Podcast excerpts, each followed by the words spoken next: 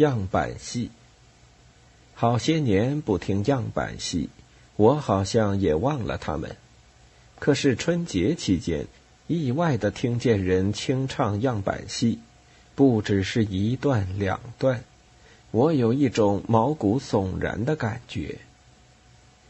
我接连做了几天的噩梦，这种梦在某一个时期我非常熟悉，它同样板戏似乎有密切的关系。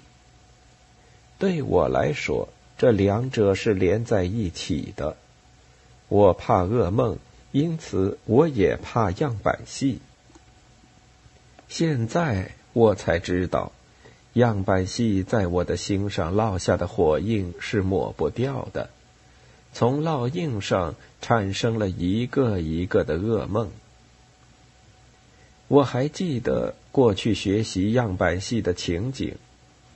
请不要发笑，我不是说我学过唱样板戏，那不可能，我没有唱任何角色的嗓子，我是把样板戏当作正式的革命文件来学习的，而且不是我自己要学，是造反派指定安排我们学习。在那些日子里，全国各省市报刊都在同一天用整版的篇幅刊登样板戏。他们这样全文发表一部样板戏，我们就得至少学习一次。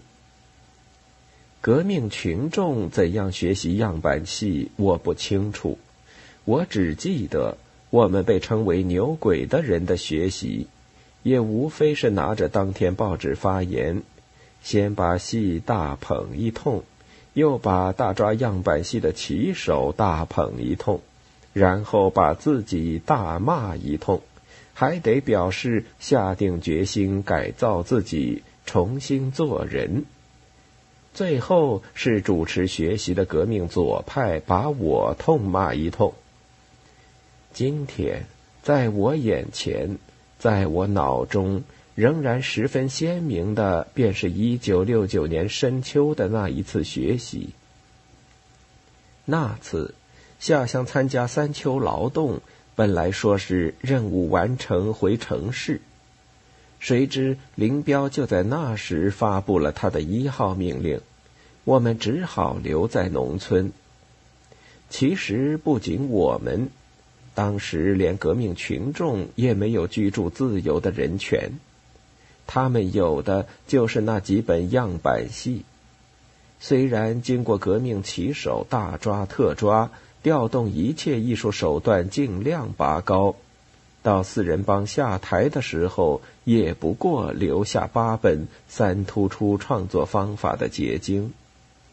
他们的确为四人帮登上宝座制造过舆论，而且是大造特造，很有成效，因此也不得不跟着四人帮一起下了台。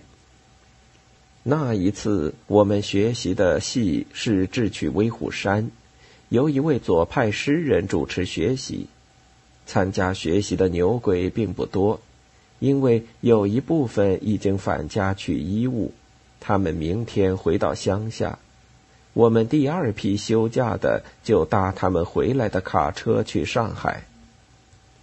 离家1个多月了，我没有长期留在农村的思想准备，很想念家，即使回去2、3天也感到莫大的幸福。就在动身的前一天，还给逼着去骂自己，去歌颂革命旗手，去歌颂用3突出手法塑造出来的英雄人物。本来以为我只要编造几句便可以应付过去，谁知偏偏遇着那位青年诗人，他揪住我不放，一定要我承认自己坚决反党反社会主义。过去有一段时间，我被分配到他的班组学习，我受到他的辱骂，这不是第一次。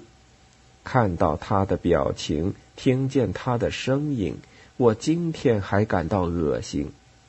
他那天得意地对我狞笑，仿佛自己就是盖世英雄杨子荣。我埋着头不看他，心里想，什么英雄？明明是给四人帮鸣锣开道的大骗子，可是口头上照常吹捧样板戏和制造他的革命旗手。我讲话向来有点结结巴巴，现在竟讲些歌功颂德的唯心之论，反而使我显得从容自然，好像人摆地摊倾销廉价货物一样，毫无顾忌的高声叫卖。我一点也不感觉惭愧，只想早点把货销光回房休息，但愿不要发生事故得罪诗人，我明天才可以顺利返家。虽然挨了诗人不少的训斥，我终于平安地过了这一天的学习关。只有回到我们的房间里，在一根长板凳上坐下来，疲乏地吐了一口气之后，我才觉得心上隐隐发痛，痛得不太厉害，可是时时在痛。而且我还把痛带回上海，让它破坏了我同萧山短暂相聚的幸福。样板戏的权威就是这样建立起来的。在我的梦里，那些三突出的英雄常常是带着狞笑，用两只大手掐我的咽喉，我拼命挣扎，大声叫喊。有一次在干校，我从床上滚下来，撞伤额角；有一次在家中，我挥手打碎了床前的小台灯。我经常给吓得在梦中惨叫。造反派说我心中有鬼，这倒是真话，但我不敢当面承认。鬼就是那些以杨子荣自命的造反英雄。今天在这里回忆自己扮演过的那些丑角，我仍然脸红，感到痛心。在大唱样板戏的年代里，我受过多少奇耻大辱，自己并未忘记。我绝不像有些人过去遭受冤屈，现在就想狠狠地捞回一把补偿损失。但是我总要弄清是非，不能继续让人摆布。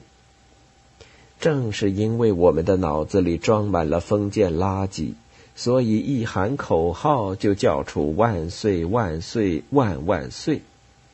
难道今后我们还要用三结合、三突出等等创作方法塑造英雄人物吗？难道今后我们还要你一言我一语，你献一策我出一计，通过所谓千锤百炼产生一步一步的样板文艺作品吗？据我看，四人帮把样板戏当作革命文件来学习，绝非因为样板戏是给江青霸占了的别人的艺术果实。谁不知道四人帮横行10年，就靠这些样板戏替他们做宣传，大树他们的革命权威。我也曾崇拜过高大全的英雄李玉和、洪长青，可是后来就知道，这种用一片一片精液贴起来的大神是多么虚假。大家不是看够了李玉和、洪长青们在舞台下的表演吗？